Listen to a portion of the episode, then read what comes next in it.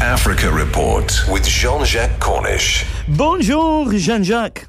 Bonjour, Kieno. So, Egypt about to return to a military president. This is with Al Abdel Fattah el Sisi. Uh, will be the new pharaoh that they're looking for. Will he? He dons his military uniform for the last time to go on television last night saying, I'm now officially a candidate. This surprises nobody. It's thought he would, you know, almost get there by acclaim since ousting uh, Mohamed Morsi, the democratically elected president last year. Morsi having disappointed people while in office, people who actually uh, elected him democratically. But, you know, decades of military-led rule in Egypt ended only three years ago. Now they're about to get another military leader.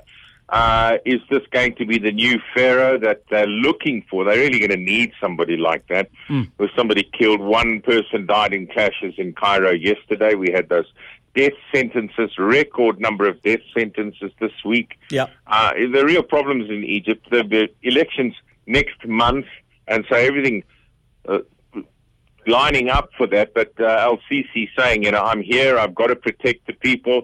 They even talk to members of his family who say, oh, we really pity him going into this because he's going to have his work cut out. Uh, it's not a job that uh, many people would want. Now, JJ, when Morsi was in there, was there any English newspapers going at the end of his term going Morsi mistake?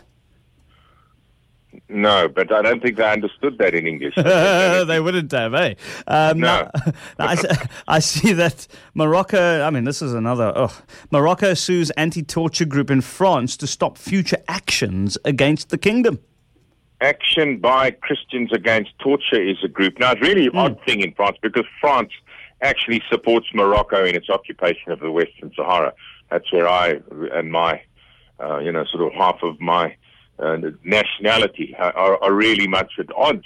However, uh, the action causes a French uh, judge to send people to the home of the uh, Moroccan ambassador because the intelligence chief is there, but he's not at home at the time.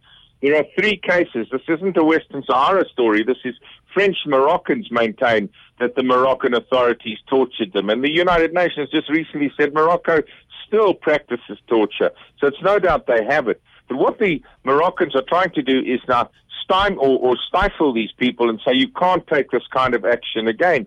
Well, the French courts will look at it and see if there's merit before they obviously take on the case. But Morocco desperately wants to avoid further embarrassment. It does have, you know, it has a bad human rights record, there's no doubt, and this kind of thing is going to continue to happen to it. JJ Cornish there with your Africa report. JJ, have a good one. We'll chat tomorrow.